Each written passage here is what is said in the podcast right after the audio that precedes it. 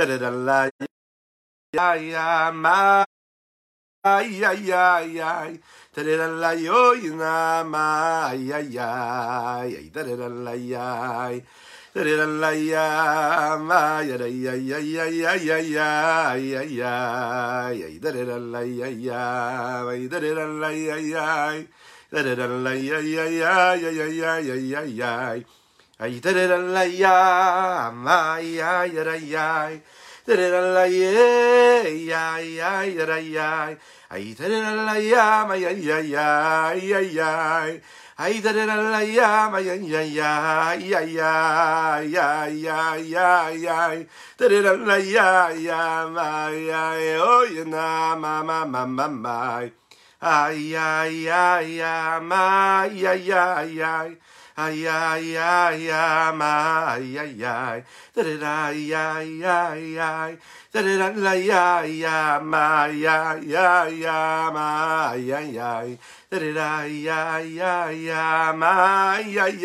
ay. Ay, ay, oye, na, ma, ma, ma, ma, ma. Bon, bonjour à toutes et à tous. Infiniment heureux de vous retrouver en cette magnifique matinée que Dieu nous offre sur la terre. J'espère que vous allez bien. Nous allons passer un bon moment. Nous allons étudier ensemble notre Tania du jour, les enseignements du Rabbi Zalman de l'Iyadi qui nous permettent de nous rapprocher d'Akadosh Baruch de Dieu encore un petit peu plus. N'hésitez pas à partager, liker, commenter cette publication. Des likes, beaucoup de likes. Oui, n'hésitez pas. Partagez avec vos amis, avec vos familles, avec vos connaissances. Je vous rappelle que nous sommes aussi présents sur toutes les plateformes, audio, podcast. Donc n'hésitez pas sur Spotify, etc. Si vous faites autre chose, écoutez en même temps un cours de Torah, il n'y a pas mieux. Aujourd'hui, nous allons parler de quoi? De notre tzadikim. Les tzadikim gmourim, parfait, total. Qui était un grand tzadik? Moshe Rabbeinu était un grand tzadik. Que nous dit la paracha? Écoutez bien cela. Moshe Rabbeinu craint Paro. Il craint le méchant Paro. Il perd un peu de confiance en Dieu. Dieu lui reproche cette manque de confiance. Dans la vie de tous les jours, on peut être confronté face à des situations compliquées. On a des épreuves, des épreuves au travail, des épreuves par rapport à la parnassa. Gagner sa vie comme il faut convenablement honorablement. On arrive dans des situations compliquées dans l'éducation de nos enfants, que Dieu nous en préserve. On arrive dans des complications dans notre couple. La paix dans le couple, c'est tellement fragile, c'est tellement difficile. Des épreuves tous les jours. Alors, le rabbi de Lubavitch nous explique ici que Moshe Rabbeinu, ce qu'on lui a reproché, c'est le manque de confiance. Qu'il ait une épreuve face à Paro, c'est une chose. Mais il ne doit pas avoir peur. Un juif ne doit pas avoir peur. Un juif doit garder sa confiance en Dieu. Et c'est la confiance en Dieu qui nous permet ensuite d'avoir le salut. Les béné Israël vont être sortis d'Égypte parce qu'ils vont avoir confiance en Dieu. Il est nécessaire de garder cette confiance, ne jamais rien lâcher de cette confiance. Toujours garder la confiance en Dieu. Et c'est parce qu'on a la confiance que Dieu, du coup, nous libère. Donc quand on a une situation compliquée qui se présente devant nous, une épreuve, un challenge, eh bien on doit se dire que justement, la récompense, le résultat, et puis la solution au problème, ça n'est pas du tout de trouver nous une solution, même si bien sûr on doit faire des efforts, on doit s'investir. Oui, il faut se bouger. Il faut créer le réceptacle pour la bénédiction divine de, de, de, de Dieu. Mais se rappeler que qu'est-ce qui va nous sauver C'est la confiance en Dieu. Donc autant de confiance nous aurons, autant de libération et de délivrance nous aurons ensuite. Echaim, Echaim, Echaim, Echaim. Nous étudions aujourd'hui pour la Refoua Shelema de Pinchas Ber Ben Yentel, mais aussi pour la Refoua Shelema de Chaim et Meir Mordechai Ben Rachel, qu'Akadosh Baruch leur envoie une guérison totale et complète.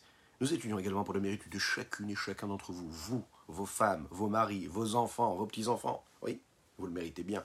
Vous êtes en train de partager, un moment de Torah et de mitzvot. Le tzaddik. Alors, est-ce qu'on parle des tzaddik vraiment parfaits, complets Mais on n'est pas tous des tzaddikim, oui on n'est pas des anges, on n'est pas des tzadikim, on est des hommes, oui, avec toutes les difficultés que cela comporte, et toutes les, toutes les, oui, toutes les épreuves. Et, en effet, on n'a pas l'impression d'être un tzadik quand on se lève le matin. Alors on l'a déjà dit, le rabbi de Lubavitch nous l'a dit à notre époque, celle qui nous amène vers Mashiach totalement, la délivrance totale, c'est une époque où on a la possibilité d'être un tzadik. Oui, on peut décider que l'heure qui va venir, qui va suivre, ce sera une heure qui sera sanctifiée, purifiée on va vers, on tend vers cet idéal-là. On doit se le dire, c'est possible.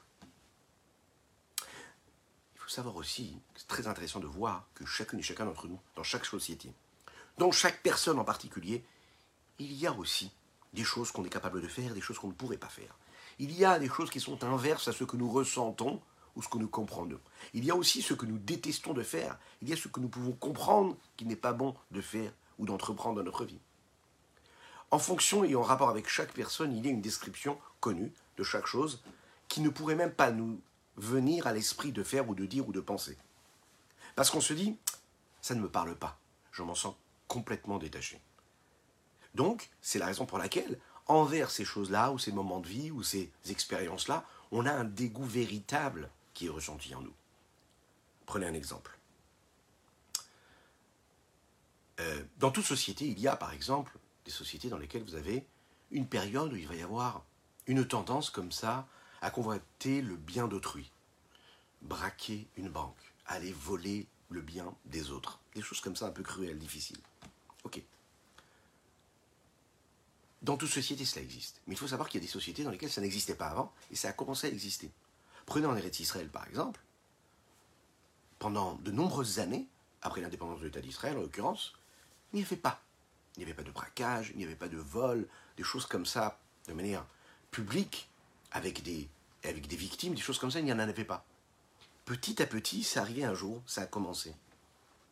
Donc la société, en fait, n'était pas du tout habituée à cette idée-là, et il y a eu le premier jour.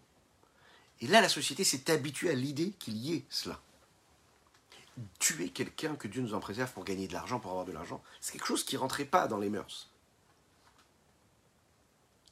Maintenant, quand c'est rentré dans la conscience, dans le, dans la, dans, ça a été perçu comme quelque chose de possible, alors oui, le mal s'est installé, et oui, on peut se dire, oui, ça peut exister.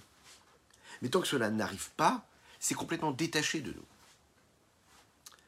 Dans toute société, dès qu'on fait le pas vers la connaissance, vers la pratique de quelque chose, d'un moment de vie, d'une expérience, eh bien malheureusement, ça ouvre la porte vers la possibilité de faire cette chose-là ou de la vivre.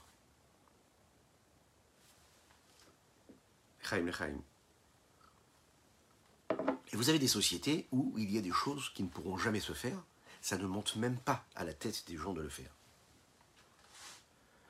Ils vont venir à accomplir toutes sortes de fautes, d'égarements dans leur comportement, mais jamais quelque chose d'aussi grave. Pourquoi? Parce que la conscience n'a pas été touchée par une faute ou un égarement qui serait aussi important que celui-ci.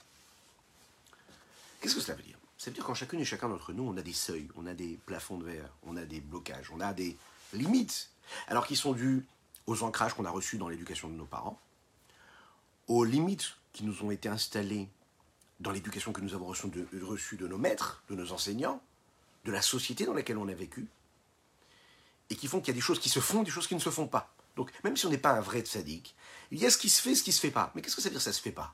Est-ce que tu as une explication à donner pourquoi ça ne se fait pas? Ben Oui, parce que moi, on m'a appris que quand j'étais enfant, toi, tu ne fais pas ça. Tu n'es pas n'importe qui, donc tu ne vas pas faire comme ça. Tu n'es pas n'importe qui, donc tu ne parles pas de cette façon-là. Vous connaissez ce principe-là. Quand un enfant parle mal, quand un enfant agit mal, on ne lui dit pas tu es mauvais, tu es méchant, on lui dit ce que tu fais, c'est mauvais, ce que tu fais, c'est méchant. Je ne le stigmatise pas, puisque je sais que mon enfant, c'est un être exquis, c'est un cadeau de Dieu, c'est un être qui a été créé par Dieu, c'est un diamant sublime. Je ne veux surtout pas le, stigmatiser, le rendre quelque chose de mauvais ou de, de, pas joli du tout. Donc je lui dis que ce qu'il a fait, c'est pas bien, mais en aucun cas, lui, est mauvais. Ok. Ceci étant dit, dans les limites qu'on a reçues dans notre éducation, ou qu'on inculque à nos enfants, à nos élèves, il y a des choses qui se font et des choses qui ne se font pas. Dès l'instant où ça rentre dans cette case, dans ce qui ne se fait pas, à ce moment-là, on ne peut plus l'accepter. Et pourquoi est-ce qu'on ne l'accepte pas? Parce que pour nous, ça dépasse les limites. Hein, c'est les mots qu'on emploie d'ailleurs dans notre vocabulaire. Ça dépasse les limites, donc c'est quelque chose que je ne pourrais jamais faire. Oui, mais viens, on va faire ça. Non, moi j'y touche pas, j'y vais pas. Viens, on, va, on entre ici. Non, pas du tout, je rentre pas là. Pourquoi tu rentres pas là? Tu sais pas pourquoi tu ne rentres pas là. Mais tu sais que tu as une forme d'éducation, tu as vécu dans une certaine ambiance, chez toi à la maison, qui a fait que dans cet endroit, on n'y rentrait jamais. Mais pourquoi? Ah, mais parce que tu n'as jamais vu ton père rentrer dans cet endroit-là, donc tu vas jamais rentrer. Vous avez des enfants, par exemple, des enfants qui grandissent, ils arrivent à l'âge de l'adolescence, ils grandissent, vraiment, ils dépassent l'âge de l'adolescence. On va se retrouver devant, on va prendre un exemple très, commun, on va pas aller chercher des choses qui nous font peur, ou des choses qui fâchent. Ils vont passer devant un casino, ils ne sont jamais rentrés dans un casino. Ah, ah, casino, ça brille de partout, il y a du bruit, c'est joli. Bon. Mais s'ils n'ont jamais vu leurs parents rentrer dans ce casino, s'ils n'ont jamais vu leurs grands frères, leurs oncles, leurs tantes rentrer dans ce casino, ils ne rentreront jamais dans ce casino. Et le jour où ils vont rentrer, ils vont rentrer, attention, à petits pas de velours, sur la pointe des pieds, en regardant à droite à gauche, se demandant où est-ce qu'ils sont. Ce ne sera jamais leur milieu naturel. Ce sera compliqué pour eux. Mais pourquoi? Parce qu'ils n'ont pas vécu cela comme quelque chose de normal. Ça ne leur parle pas. D'accord? C'est l'importance de l'éducation. On peut avoir les plus grands discours, mais un enfant qui s'est promené avec son père et qui a vu que son père ne rentrait pas au casino, pourquoi? Parce que c'est pas un endroit qui lui correspond, mais il ne rentrera pas non plus au casino. Et même s'il rentre un jour au casino quand il sera plus grand, il va rentrer, comme on l'a dit, sur la pointe des pieds, et puis il va pas se sentir bien, et puis il va rester un petit peu, il va ressortir après. On l'espère.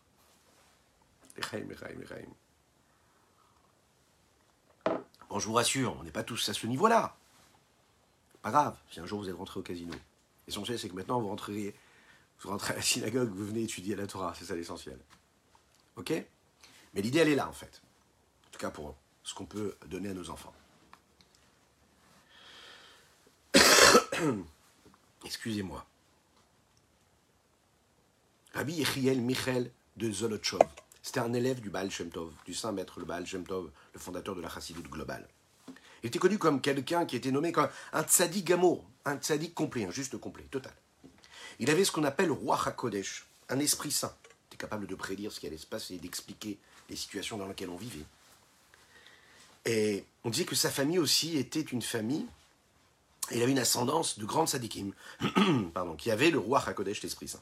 On raconte que dans sa ville, il y avait un juif simple qui avait comme métier d'avoir des chevaux. Et avec ces chevaux-là, il avait une petite charrette derrière, et il transportait les gens, c'était son travail à lui. Un jour, malheureusement, cet homme-là, cet homme simple, a profané le jour du Shabbat. Ce juif-là était tellement désolé, tellement meurtri par cela, que cela lui est arrivé, il est arrivé vers le rave de la ville pour lui demander une réparation à sa faute. Le rave de la ville a vu qu'il était vraiment désolé, qu'il souffrait de cela. Véritablement. Lui ai dit, tu sais ce que tu vas faire? Tu vas donner, offrir un litre d'huile à la synagogue, afin que cette huile-là puisse servir à la lumière de la synagogue. À l'époque, c'était des bougies qui étaient faites d'huile. Hein. Euh, et de cette façon-là, ta faute, elle sera réparée. Oui, on sait de nos jours aussi, la meilleure façon de demander tchouva et de faire tes chouvas, de retourner vers Dieu et de demander pardon à Dieu, c'est de faire de la tzedaka, de donner. Cet homme-là fait ce qu'on lui demande. Rabbi Michel de Zolotchov entend ça. Il dit non, ça ne me plaît pas du tout. Quoi Cet homme-là, il a profané le jour du Shabbat? La seule réparation que lui demande, c'est un petit litre d'huile à offrir à la synagogue. Un litre pour réparer la faute de la, profanation du Shabbat. Quand c'est arrivé, Erev Shabbat, cet homme-là a amené, a amené cette huile-là pour les bougies de Shabbat. Et il les a posées à la place qui était indiquée, qui était euh, euh, convenue. Avant que les fidèles arrivent à la synagogue pour venir prier, entre un grand chien dans la synagogue. Il se jette sur l'huile qui est posée avec les bougies il prend cela et il sort avec. Cet homme-là, ce juif-là qui avait offert c'est cette huile-là pour réparer sa faute, tombe dans une tristesse pas possible. Il dit mais c'est pas possible, c'est pas possible. Vraiment, j'ai offert ça pour réparer ma faute et voilà qu'un chien entre et qui prend ma réparation. Il va vite voir le rave de la, de la synagogue et il va lui dire, il dit comment je fais? Regardez, j'ai emmené cette huile-là pour réparer ma faute. A priori, si le chien les a pris, c'est que quelque part ma faute n'a pas été réparée. Le Rav lui a dit, tu sais, c'est peut-être un hasard. Ça peut arriver des fois que ce chien-là vient et entre dans la synagogue. Recommence encore une fois, offre encore une fois un litre d'huile et tu verras que ça va bien se passer. Mais voilà que la semaine d'après, rebelote, c'est la même chose. Chaim. Il offre l'huile et là à ce moment-là, il se passe encore quelque chose. À chaque fois qu'il essaye de réparer sa faute en offrant quelque chose à la synagogue, il y a encore un problème qui arrive. Ce rave, lui, il s'est dit, il y a quelque chose dans cette histoire. Il y a un problème. Il est parti voir le Baal et il a envoyé ce juif-là, il a dit, tu sais quoi, tu vas aller voir le Baal Shem Tov, il va t'expliquer peut-être c'est quoi le problème. Moi j'essaye de te donner une réparation, Mais apparemment, ça ne marche pas. Il va voir le Baal. Baal Tov, il a compris qu'il y avait dans cette ville-là le Rav Michal de Zolochov, qui est au courant de cette histoire et que ça ne lui plaisait pas du tout ce qui se passait. Il lui dit Appelle-moi le Rav Michal de Zolochov, j'aimerais le voir. Le Rav Michal de Zolochov arrive, de Mediboz, qui elle était très très très grand, euh, très très très éloignée de l'endroit où ils étaient, plusieurs heures. Et voilà que sur la route, les chevaux de cette charrette-là s'égarent de la route et à chaque fois qu'ils essayent d'avancer, il y a un problème sur la route. Bon, le temps a passé, ils ont quand même réussi à arriver chez Baal à Mediboz. Et voilà que c'était déjà Erev Shabbat. La nuit allait tomber, Shabbat allait rentrer. Reb Yechiel Michel de Zolotchov ne savait pas comment réagir par rapport à ça. Le problème, c'est que Shabbat arrivait et lui n'était pas capable de savoir si l'endroit où il se trouvait c'est un endroit où on pouvait continuer à voyager. Vous savez que le jour de Shabbat, si on est dans un espace qui est éloigné de la ville dans lequel il n'y a pas d'habitation, on n'a pas le droit de voyager le jour de Shabbat. On n'a pas le droit de marcher de longues heures s'il n'y a pas d'habitation. Il y a des règles très précises pour cela. Lui, il regarde ici, il regarde l'endroit, et il ne sait pas s'il est déjà dans la ville, est-ce qu'il n'est pas encore arrivé dans la ville, il ne sait plus s'il a le droit d'avancer ou pas. Il arrive chez le Baal Shem Tov, il est attristé, il se demande s'il a profané de Shabbat, s'il n'a pas profané de Shabbat. Il est vraiment très triste. Et Idiot Baal Shem Tov, voilà, j'ai l'impression d'avoir fauté. Jusqu'à maintenant, j'avais l'impression d'être un homme normal. Et voilà que moi, j'ai été confronté à cette situation qui jamais s'était présentée à moi. Me retrouver avant l'entrée du Shabbat, pardon, et ne pas savoir si j'ai profané le Shabbat, Shabbat ou pas. Le Baal lui a dit comme ça. Viens ici, viens ici. Viens ici, mon cher fauteur, comme ça il a appelé avec une certaine malice, on l'imagine. Jusqu'à maintenant, tu n'as pas, tu ne savais pas ce que c'était de ressentir le mal-être qu'un juif pourrait ressentir quand il se posait la question est-ce qu'il avait profané le Shabbat ou pas? Tu ne savais pas ce que ça veut dire. Tu es un grand sadique. Tu ne sais pas ce que ça veut dire. Se retrouver dans une situation où tu dis waouh, j'ai profané le Shabbat. Maintenant, là, tu as ressenti ce que c'est. Tu as ressenti ce que c'est de peut-être avoir profané le Shabbat. Tu vois ce mal-être? Eh bien, dis-toi, que cet homme-là, là, cet homme-là, ton voisin, sur lequel tu avais un jugement négatif en disant mais quoi, avec quelques litres d'huile, il va réparer sa faute du Shabbat. Tu n'as pas supporté cette réparation-là, de cette faute-là. Eh bien, maintenant que tu comprends le mal-être dans lequel on peut se retrouver, maintenant tu peux comprendre que même un litre d'huile peut réparer la faute de la profanation du Shabbat de ce juif simple. Reb Michel de Zolotchov, on sait qu'il avait atteint tous les niveaux de sainteté et de pureté il ne pouvait pas comprendre, tellement il était haut, tellement il était grand, tellement il s'était rapproché d'Hachem. Il avait du mal à comprendre comment un homme pouvait arriver à fauter déjà, et comme un homme qui pouvait fauter, s'égarer de la bonne route, pouvait réparer sa faute avec un petit geste de tzedaka.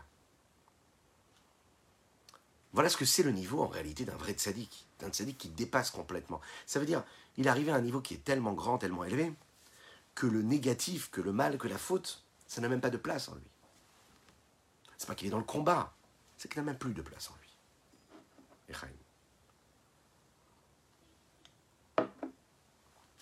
Regardons dans les mots ce que le Tania nous dit aujourd'hui.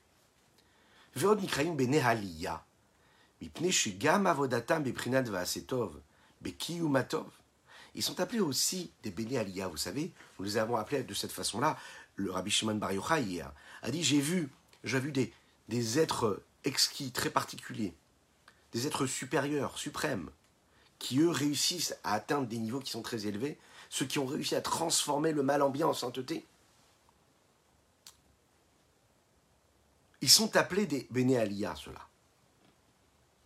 Parce que même ce qu'ils font de bien, c'est-à-dire dans l'accomplissement de la Torah et des mitzvot, c'est toujours pour Dieu et jamais pour eux.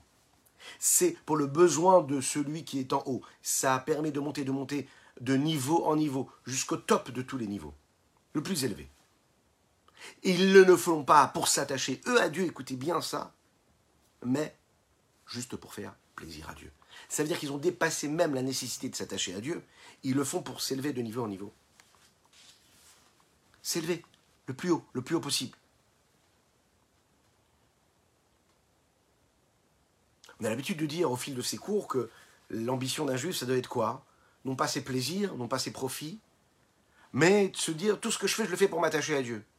Là, on comprend ce qu'un dit qu'il vit. Il ne le fait pas pour s'attacher à Dieu, il le fait pour s'élever de niveau en niveau. L'attachement à Dieu, c'est quelque chose qu'il a déjà. C'est-à-dire qu'il n'a même pas le propre intérêt de se dire je m'attache à Dieu grâce à ça. Il le fait pour Dieu.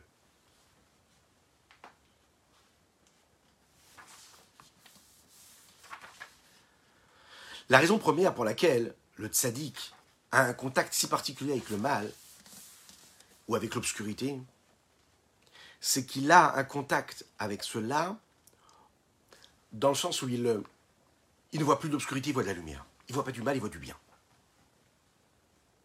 Parce qu'il élève, il le transforme, il élève au rang du bien, il élève au rang de la lumière. La deuxième raison, qu'on va expliquer tout de suite, c'est le rapport qu'il a avec le bien, qui en réalité lui permet de s'élever de niveau en niveau, pas seulement d'un niveau qui est plus élevé, mais à un niveau qui est encore plus élevé que tous les niveaux qu'il aurait pu atteindre. Dans un endroit où même lui-même ne pourrait se trouver, en tant que tzaddik, en tant qu'être, en tant qu'entité à part, dans un endroit où qui va dépasser tout, c'est-à-dire le niveau où Dieu se trouve, le plus haut du plus haut, où il n'y a que Dieu et qu'il n'y a personne d'autre que Dieu. Le tzaddik Gamour, c'est un homme qui en réalité, ses rêves, ses aspirations, ses désirs, ses pulsions, ses passions, tout ce qu'il ressent dans son âme sont dirigés vers Dieu, Dieu lui-même, la sainteté, de dans toutes ses formes, dans toutes ses, ses apparences. C'est sa vie c'est son plaisir, c'est tout son monde. Le tzaddik amour se trouve à un niveau qui est tellement élevé que la base même et le fondement de son existence, c'est de servir Dieu. Pour Dieu lui-même, pas parce que lui, il a un rapport et un contact avec Dieu, mais pour Dieu lui-même. Cette motivation qu'il y a dans tout ce qu'il fait, dans tous les efforts qu'il fournit, il ne le fait pas pour son bien-être, c'est-à-dire le bien-être de son âme, pour se dire oui, j'atteins un niveau de connexion avec Dieu, mais parce qu'en fait, il a, avant de descendre sur terre, son âme a juré à Dieu et lui a dit Tei tzadik valti rachat. Elle a juré à Dieu, elle a dit Je serai un tzadik et pas un rachat. Vous vous en souvenez de ça C'est ce qu'on a dit dans le premier cours de Tania. Qu'avant que de descendre ici-bas sur terre, l'âme, on l'a fait jurer. On lui dit Il faut que tu sois un tzadik. Il ne faut pas que tu sois rachat. Donc en fait, quand on comporte comme il faut, vous savez ce qu'on est en train de faire? On est honnête, on respecte nos engagements. Avant de descendre sur terre, un juif, il a juré à Dieu, il a dit Ok, je serai un tzadik, je ne serai pas un rachat. Il faut garder sa parole et on tient sa parole. Ce tzaddik-là, quand il fait ce qu'il fait, c'est pas qu'il fait pour son bien-être, qu'il fait pour son âme. Non, juste il respecte ses engagements. En fait, le désir et la passion qu'il a dans son âme, tout ce qu'il fait, il ne le fait pas parce qu'en fait, il est en train d'assouvir une forme de narcissisme, d'égocentrisme. Il n'obéit pas à son jeu, à son moi, même pas pour s'attacher à Dieu, il le fait parce que c'est la volonté de Dieu. Vous voyez la différence ou pas? Est-ce que je le fais parce que je veux m'attacher à Dieu en faisant ça? Ou est-ce que je fais parce que c'est la volonté de Dieu Et ça, c'est énorme. Parce que dans notre vie de tous les jours, on a toutes les excuses qui nous permettent de ne pas avancer ou de ne pas faire ce qu'il faut quand on fait les choses pour notre propre intérêt. Pourquoi? Parce qu'on a toujours des intérêts qui sont égaux l'un avec l'autre. Par exemple, je sais que si je prie bien, je vais m'attacher avec Dieu. Je m'attache à Dieu. Je sais que si je fais tel ou tel mitzvah, je m'attache à Dieu. Ok, parfait. Problème, c'est que si le mauvais penchant, m'emmène devant mes yeux ou devant moi, il place devant moi une autre question qui se propose à moi, c'est-à-dire une autre chose à faire, un autre moment de vie, une autre expérience, qui elle aussi a des excuses en me disant Oh, avec ça aussi tu vas exister. Ton égoïsme, ton moi, ton jeu existe à, travers cette expérience. Eh bien, j'aurai du mal à combattre ce jeu-là. Il sera à égalité quelque part. Il y en aura un qui sera un peu plus spirituel que d'autres. Et parfois même, il peut avoir des intérêts spirituels l'un envers l'autre, l'un contre l'autre. Et on perd à ce moment-là parfois le combat et l'attachement à Dieu disparaît. Que Dieu nous en préserve. Quand on réussit à dépasser cet intérêt personnel, on se dit ce que je fais, je ne le fais pas pour m'attacher à Dieu. Je prie pas pour Dieu. Parce que je veux m'attacher à lui. Je prie pour lui, pas pour moi. Pas pour mon attachement à lui. Vous imaginez ce que ça fait? C'est très fin. Ça veut dire on, on ressort complètement de.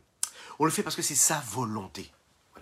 Dieu a demandé que je me lève et que je dise modéani, que je me lave les mains, que je m'habille comme il faut, respectant toutes les lois.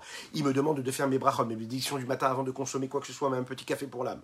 Il me demande de faire ma tefila, de ne pas parler du travail, de ne pas aller regarder mes emails avant d'avoir fait la tefila. Il me demande d'être serein, de parler convenablement à mes enfants, à mon épouse ou à mon mari quand je me lève le matin. Il me demande de garder ce sourire-là quand je vais croiser quelqu'un dans la rue. Il me demande de prier comme il faut. Pas parce que moi je vais m'attacher à lui en faisant et en me comportant de cette façon-là, mais parce qu'à ce moment-là, j'accomplis sa volonté. Et le détail, il est là. Pourquoi est-ce que tu le fais? Est-ce que tu as un intérêt même aussi sublime, aussi spirituel, qui puisse être aussi saint et si pur? Ou parce que c'est la volonté de Dieu? Et c'est ça la différence. Si tu le fais parce que c'est la volonté de Dieu, alors à ce moment-là, tu es tranquille, parce que tu te laisses complètement dépasser. Tant que tu limites ce que tu es en train de faire, tes tes passions, même si elles sont saines et pures et spirituelles, à ce que ça peut t'apporter à toi, ou à l'attachement, ou au niveau que tu es en train d'atteindre spirituellement. De te dire, j'ai appris ça, j'ai étudié ça, je, suis à ce niveau de pratique où j'ai réussi à ressentir ça dans ma prière. Il y a trop de jeu, y a trop de moi. La chassidoute nous apprend l'annulation, l'abnégation, ça veut dire, j'ai plus de jeu, j'ai plus de moi, il n'y a pas moi, il n'y a que Dieu. En 1022, il n'y a que Dieu. Donc quand je fais, je fais juste parce que c'est la volonté de Dieu. Et là, ça nous permet d'avoir beaucoup plus d'oxygène, beaucoup plus de recul, beaucoup plus d'énergie, beaucoup plus de vitalité, puisqu'on n'est pas dans le, n'est pas dans le tableau, on est extérieur du tableau. On est juste celui qui agit, actif. On fait ce que Dieu nous demande. Ah, ça nous apporte du plaisir, c'est le plaisir de Dieu. C'est pas le nôtre qu'on recherche. C'est un niveau, mais on doit tendre vers cela. C'est tzadikim. Leur but à cette sadikim n'est pas de quoi dépencher leur soif, comme le dit Ishaya, le prophète Ishaya. Hoi kol que tout celui qui a soif aille boire l'eau.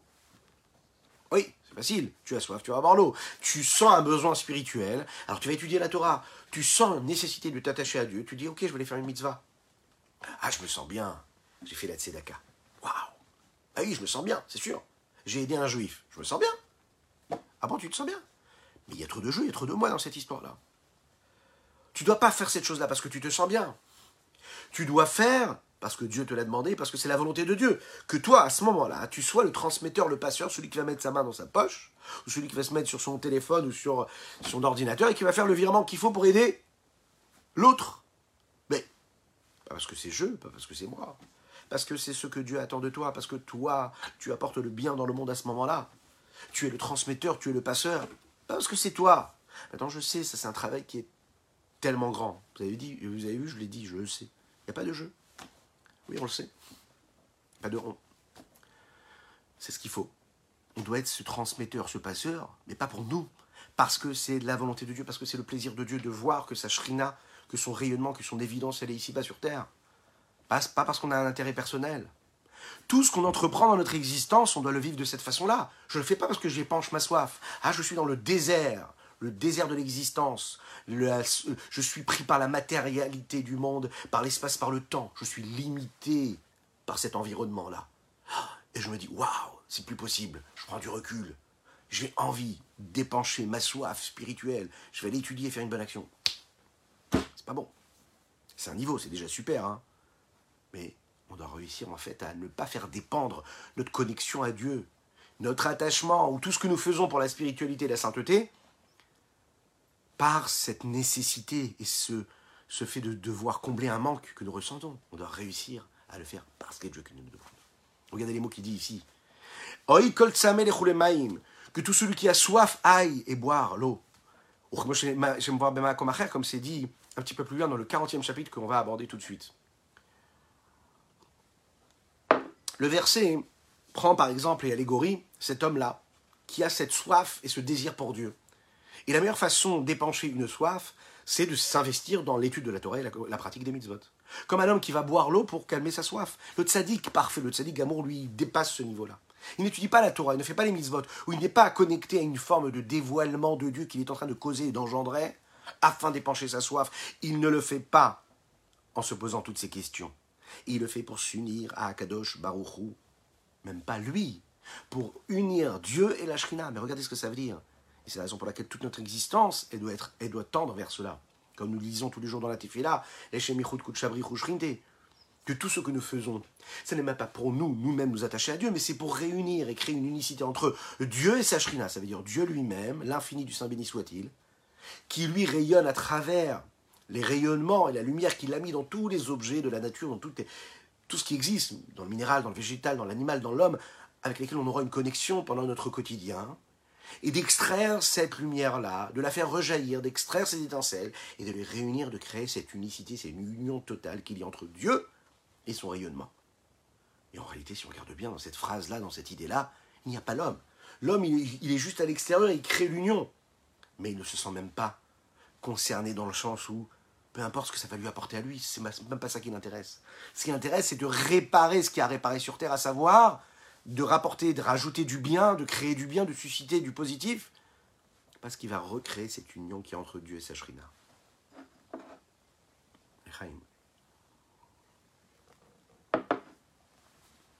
En deux mots, le juif n'a pas de recherche de quête matérielle, ça c'est sûr, de profit matériel physique. Il n'a même pas de recherche et de quête de profit spirituel. Et ça, c'est le grand ridouche que nous apprenons ici juste pour Dieu, pas pour moi. Et là, qu'il y a des pirchou comme il est dit dans l'introduction du Zohar, chassid abid chassid im kono. Qui est appelé un chassid? Un chassid, vous savez, c'est celui qui est capable de faire de la bonté avec son créateur. Qu'est-ce que ça veut dire ça? Être bon avec son créateur, mais on est qui, nous, pour être bon avec Dieu? Le seul qui peut être bon, c'est Dieu qui peut être bon avec nous. Comment nous, on peut être bon avec Dieu? On est qui pour être bon avec Dieu? Ça paraît bizarre quand même de le dire de cette façon-là.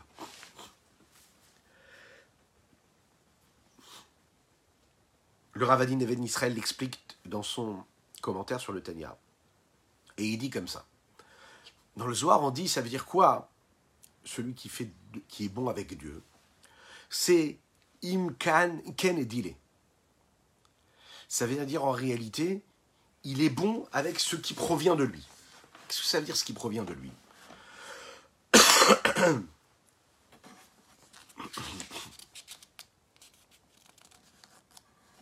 Avec ce qui est sa source première.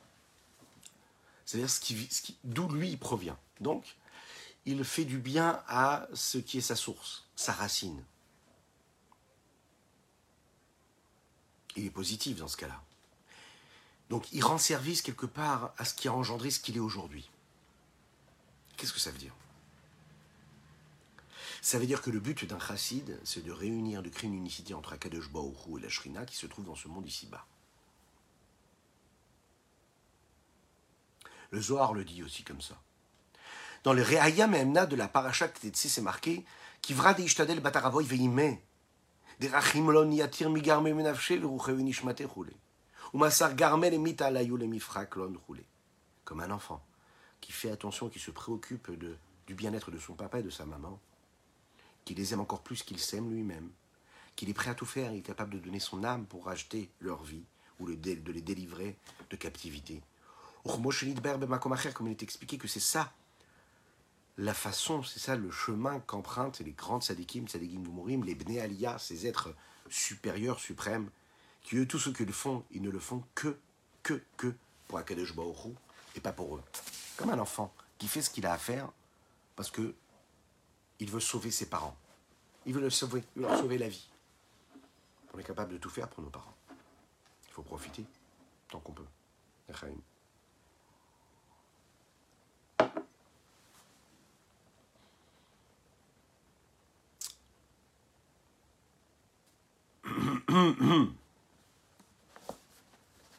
Qu'est-ce que ça veut dire de réunir et d'unir et de créer cette unicité entre Akadosh Baruch et sa C'est intéressant de voir ici, si vous avez regardé la différence, c'est que jusqu'à maintenant on nous parlait d'un tzaddik et d'un coup on nous a parlé d'un chassid. Alors quelle est la différence entre le chassid et le tzaddik gamour Puisqu'apparemment le rabbi Shnozalman ici d'un coup nous a parlé du chassid. Alors comment interpréter cela? Regardons ce que le rabbi Shnozalman nous dit ici et on va conclure sur ce principe. Le chassid qui est décrit ici dans les textes de nos chachamim, de nos sages, c'est en fait celui dont il est question quand nous parlons ici du tzaddik gamour, du tzaddik du juste complet et total. Le chassid, le tzaddik gamour, c'est celui qui fait du bien à son créateur. C'est-à-dire que tout ce qu'il fait, il le fait pour lui, mais pas pour lui. Pas pour arriver pour une forme d'attachement, mais pour le besoin de Dieu. Quel est le besoin de Dieu? Dieu doit remplir tout l'espace, remplir la terre, le ciel et la terre, tous les mondes de sa présence, de son honneur. Pour le tzaddik la question c'est son existence à Dieu ici-bas sur terre. Euh, toute mon ambition, toute ma façon d'être, toute mon entité, tout, ce que je suis, je le vis à travers l'accomplissement de cette volonté de Dieu. Je ne suis même plus dans le tableau, je ne suis que l'outil de ce message, de ce flux-là, qui transmet, qui se passe dans ce monde-là et qui permet cette unicité de Dieu. Ma volonté s'oublie à travers la volonté que j'ai pour Dieu. Ce n'est même pas pour Dieu que je le fais, c'est Dieu qui s'unit à travers tout ce que je suis en train de vouloir et de faire. La Shrina, c'est la lumière divine qui se trouve, que ce soit de manière dévoilée, que ce soit de manière cachée, tout ce qu'il y a ici-bas sur terre. Kucha Berichu, le Saint béni soit-il, c'est une forme d'existence divine qui dépasse tout ce que le monde peut être. Pourquoi Parce que nous l'avons dit, Kadosh, c'est ce qui dépasse le monde. Il y a Dieu tel qu'il est dans le monde, et il y a Dieu qui dépasse l'entité même monde. Kucha Berichu, à Kadosh, Baruchu tel qu'il est défini, c'est Dieu, l'existence de Dieu telle qu'elle est complètement séparée de ce monde-là. Donc quand j'agis, tout ce que je fais, tout ce que je fais, je le fais dans cette idée-là, de réunir le rayonnement d'Akadosh ou le dévoilement de Dieu, c'est-à-dire la présence de Dieu qui a de manière dévoilée ou cachée dans le monde, à sa source première, à savoir à ce que Dieu est, à savoir Akadosh, le Kadosh, lui qui est séparé du reste, c'est-à-dire séparé de tous les différents mondes, même des mondes les plus spirituels et les plus élevés qui puissent exister. Alors là, tout ce que je fais, je le fais pour Dieu lui-même, indépendamment de ce que le monde a pu être, même si cela fait partie de sa volonté que ce monde soit créé. J'ai réussi à dépasser toutes ces limites-là, à ramener l'essentiel de Dieu, qui était de quoi De faire de ce monde-là un lieu de résidence pour lui ici-bas, afin que tout ce monde-là, qui nous paraît comme une entité séparée de lui, redevienne ce qu'il est lui-même séparé de tout ce monde-là. Comme nous l'avons dit avec cet enfant-là qui fait tout pour son père et sa mère. Le tzaddik c'est celui qui non seulement va donner, va transmettre, va vraiment tout faire, non seulement ses désirs, les désirs de l'âme et les pulsions qu'il y a dans son âme animale, mais il est prêt même à passer outre toutes ses volontés même spirituelles, celles qui, celles qui viennent de son âme divine, parce que sa volonté, c'est de faire juste la volonté de Dieu. C'est ce qu'on appelle en réalité la capacité qu'on pourrait avoir à donner sa vie pour Dieu. Parce qu'il y a différentes façons de donner sa vie pour Dieu. Il y a la façon de donner, par exemple, sa vie, de se jeter dans le feu pour Dieu.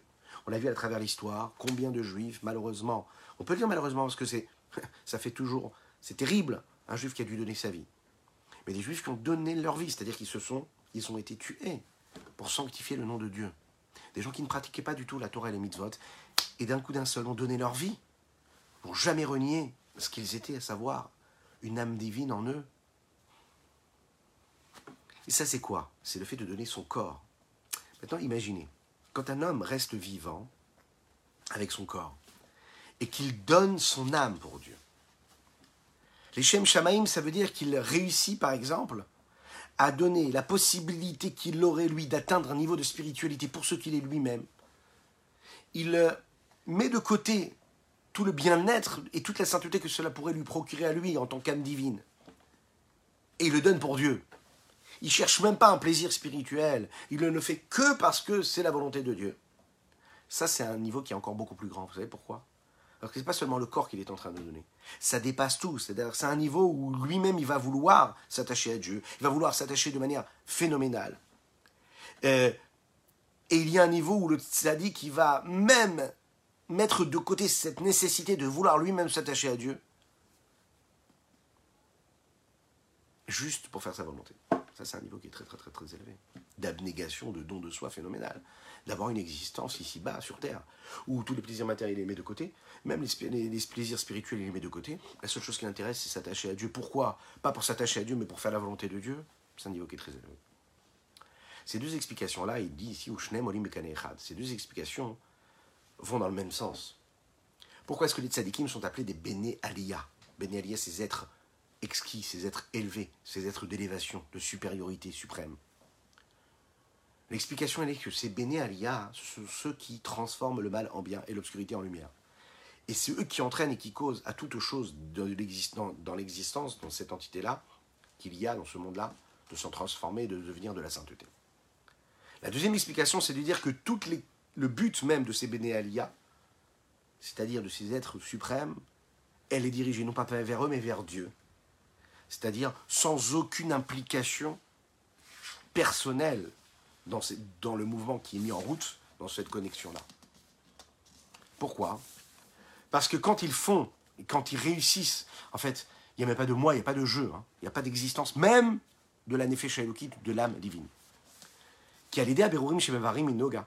Parce que le travail de l'homme, ce que l'homme est capable de faire essentiellement ici dans son travail de raffinement du bien ici-bas sur Terre, c'est-à-dire que quand il est au contact de tout ce qui vient de l'écorce de Noga, qui est constituée du bien et du mal, et qu'il élève vers la Gdusha, par exemple les mitzvot qu'on est capable de faire dans le domaine de la Klipat Noga, ou bien qu'on est capable de faire, vous savez, dans le domaine profane, mais qui sont, elles, utilisées à bon escient, à savoir, en dévoilant la sainteté qu'il y a dans, cette, dans ce domaine profane. On est capable de raffiner, d'élever, de faire ressortir toutes les étincelles qu'il y avait de positif dans cette écorce-là et de les élever à un niveau qui est phénoménal. Et ça, ça touche chacune et chacun d'entre nous à chaque moment de la vie, à chaque, dans chaque moment, dans chaque espace et à chaque minute de notre existence, de notre quotidien. Ça se joue à chaque moment. Comment? Ben C'est simple. Quand par exemple on prend un talit et on fait la tefila avec, on fait une bénédiction avant de mettre le talit. Donc on a sanctifié à ce moment-là l'objet, on l'a élevé, on a fait ressortir ses étincelles divines. Cet objet-là, ce bout de tissu à la base, lui, c'est un bout de tissu qui est neutre. Il y a la possibilité de faire du bien ou du mal avec. J'ai pris cet élément-là et j'en ai fait un outil de sainteté, de sanctification. Je l'ai élevé et j'ai extrait les étincelles divines. J'ai fait exister ici-bas sur terre parce que j'ai mis un talit sur moi. C'est pas, pas juste un, un acte banal, un geste comme ça, insignifiant. J'ai pris le chauffard, j'ai sonné le chauffard, j'ai élevé la bête qui m'a donné la possibilité d'avoir une corne qui me permet de sonner dedans. J'ai mis les téphilines, c'est pareil. J'ai fait le loulave, c'est pareil. J'ai élevé le végétal. L'homme, à ce moment-là, avec son corps, avec son âme animale, est capable, son âme vitale, quoi, il est capable d'élever, de sanctifier, de faire quelque chose d'énorme. Maintenant, techniquement, dans les mots kabbalistiquement parlant, hein, qu'est-ce que ça donne? À ce moment-là, on est en train d'élever ce que nous appelons les eaux féminines, ce qu'on appelle les ma'im nukvin et on crée une union et on suscite le désir et l'envie de faire descendre ce que nous appelons dans les mots de la Kabbalah Ma'in Durin ou Dehurin en fonction. On crée une union, une unicité totale entre ces eaux féminines et ces eaux masculines. On va expliquer tout de suite ce que ça veut dire. La différence première qu'il y a, globale qu'il y a, dans l'existence même dans laquelle nous vivons et dans tout ce qui existe à travers notre regard, c'est la différence qu'il y a entre le haut et le bas. C'est un petit peu, vous savez, comme, et c'est ce qui a défini hein, la séparation de tout, c'est ce qu'il y a eu lors de la création. Lorsque, Dieu a créé le monde, il a séparé les eaux du haut et les eaux du bas. Bereshit, et Si vous regardez bien, Dieu va créer la lumière après avoir séparé les eaux du haut et les eaux du bas. Pourquoi? On va le voir tout de suite. La deuxième jour de la création, quand il crée cette séparation entre les eaux supérieures et les eaux inférieures, les eaux supérieures sont une partie intégrante de ce qui est supérieur. C'est ce qu'on appelle ma'in dechurin, les eaux masculines. Les eaux masculines parce qu'en fait, c'est les eaux qui donnent, tel l'homme qui donne et la femme qui reçoit. Techniquement, sans rentrer dans les détails, c'est ce qui se passe. Les eaux inférieures, c'est une partie de l'existence du bas ça veut dire l'eau telle qu'elle apparaît dans le monde une fois qu'il a été créé. Ce elles sont donc appelées ces eaux féminines. Elles reçoivent. La création du monde, en réalité, c'est la définition même de cette séparation qu'il y a entre ces eaux du haut et ces eaux du bas. La vie qu'il y a dans ce monde-là, c'est l'influence que pourront avoir ces eaux-là sur ces eaux-là. Le but de l'existence de ce monde-là, c'est l'unicité et la complémentarité qui pourra être créée dans l'unicité et l'union qu'il y a entre les eaux du haut et les eaux du bas. Néanmoins, ce qu'il faut savoir, c'est que pour pouvoir susciter cela, pour que l'eau masculine puisse influencer les eaux féminines, pour que les eaux supérieures puissent descendre en bas, il faut qu'il y ait un désir qui soit suscité par le bas, par le féminin. Donc que les eaux inférieures, elles, s'élèvent vers le haut et suscite un désir du haut vers le bas, et là, le haut peut donner au bas. À ce moment-là, les eaux du haut, elles, sont attirées aussi vers le bas, donc elles descendent, elles influencent ici-bas. Qu'est-ce que ça veut dire? Elles donnent de la vie. Elles donnent de la vie, c'est-à-dire elles influencent, elles font descendre de l'énergie divine, jusqu'à créer et susciter une union, une unicité totale entre les deux. Partant de ce postulat, on peut comprendre que le travail de l'homme, ce qu'il fait, ce qu'il investit dans son travail de raffinement, ici-bas sur Terre, c'est pas juste comme ça une vie insignifiante, banale. Ça n'est pas juste des secondes qui créent des minutes, des heures et des jours et des semaines et des années qui passent dans la vie d'un homme, juste comme ça banalement. Non, chaque instant de sa vie, de son existence, il en fait quelque chose d'énorme. Il est en train de réaliser le projet divin, à savoir de créer cette union-là qu'il y a. Il fait exister Dieu à travers lui, ce qu'il fait ici-bas sur Terre. C'est une responsabilité énorme et surtout un mérite énorme que nous avons.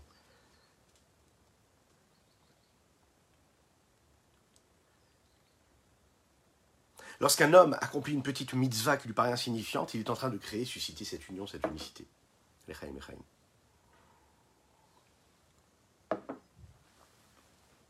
Et à ce moment-là, quand les eaux inférieures montent vers le haut et créent ces unicités, ces unions-là, dans les mondes supérieurs, c'est-à-dire qu'ils s'unissent avec ces eaux supérieures, alors à ce moment-là, les eaux supérieures rendent abondamment ce qu'ils vont recevoir si on peut faire une petite parenthèse, c'est ce qui se passe réellement dans le rapport qu'il pourrait y avoir entre un homme et une femme, dans le partage, dans le don.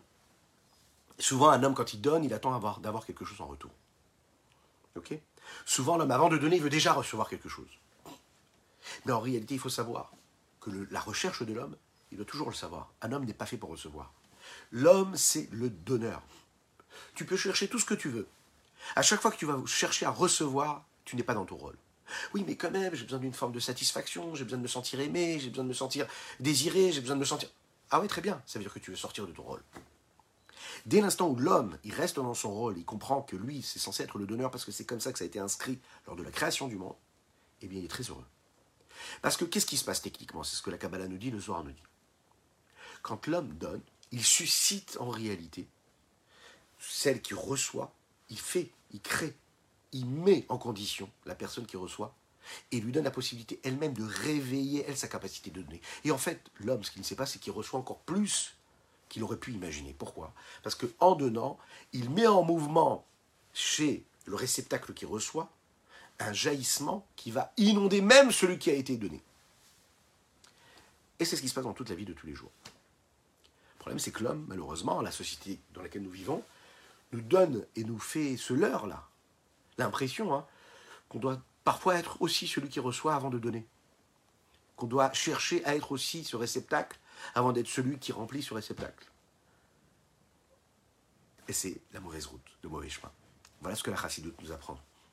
Qu'on doit être celui qui est le donneur, et si on le fait dans chaque mitzvah et dans tout ce que nous faisons dans notre existence, et eh bien dans tous les domaines de notre existence, on verra qu'on sera capable de susciter cette union, cette unicité véritable et totale.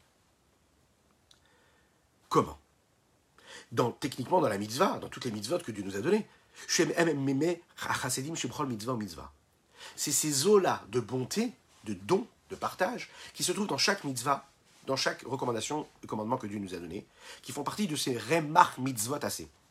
Des 248 commandements positifs, chez Kulan en Toutes ces mitzvot actives, positives, celles qu'on doit faire, qu'on doit accomplir, elles sont des formes de dons on est dans un mouvement de don, d'investissement. Qu'est-ce qu'on fait à ce moment-là? C'est ce qu'on appelle ici une masculine. C'est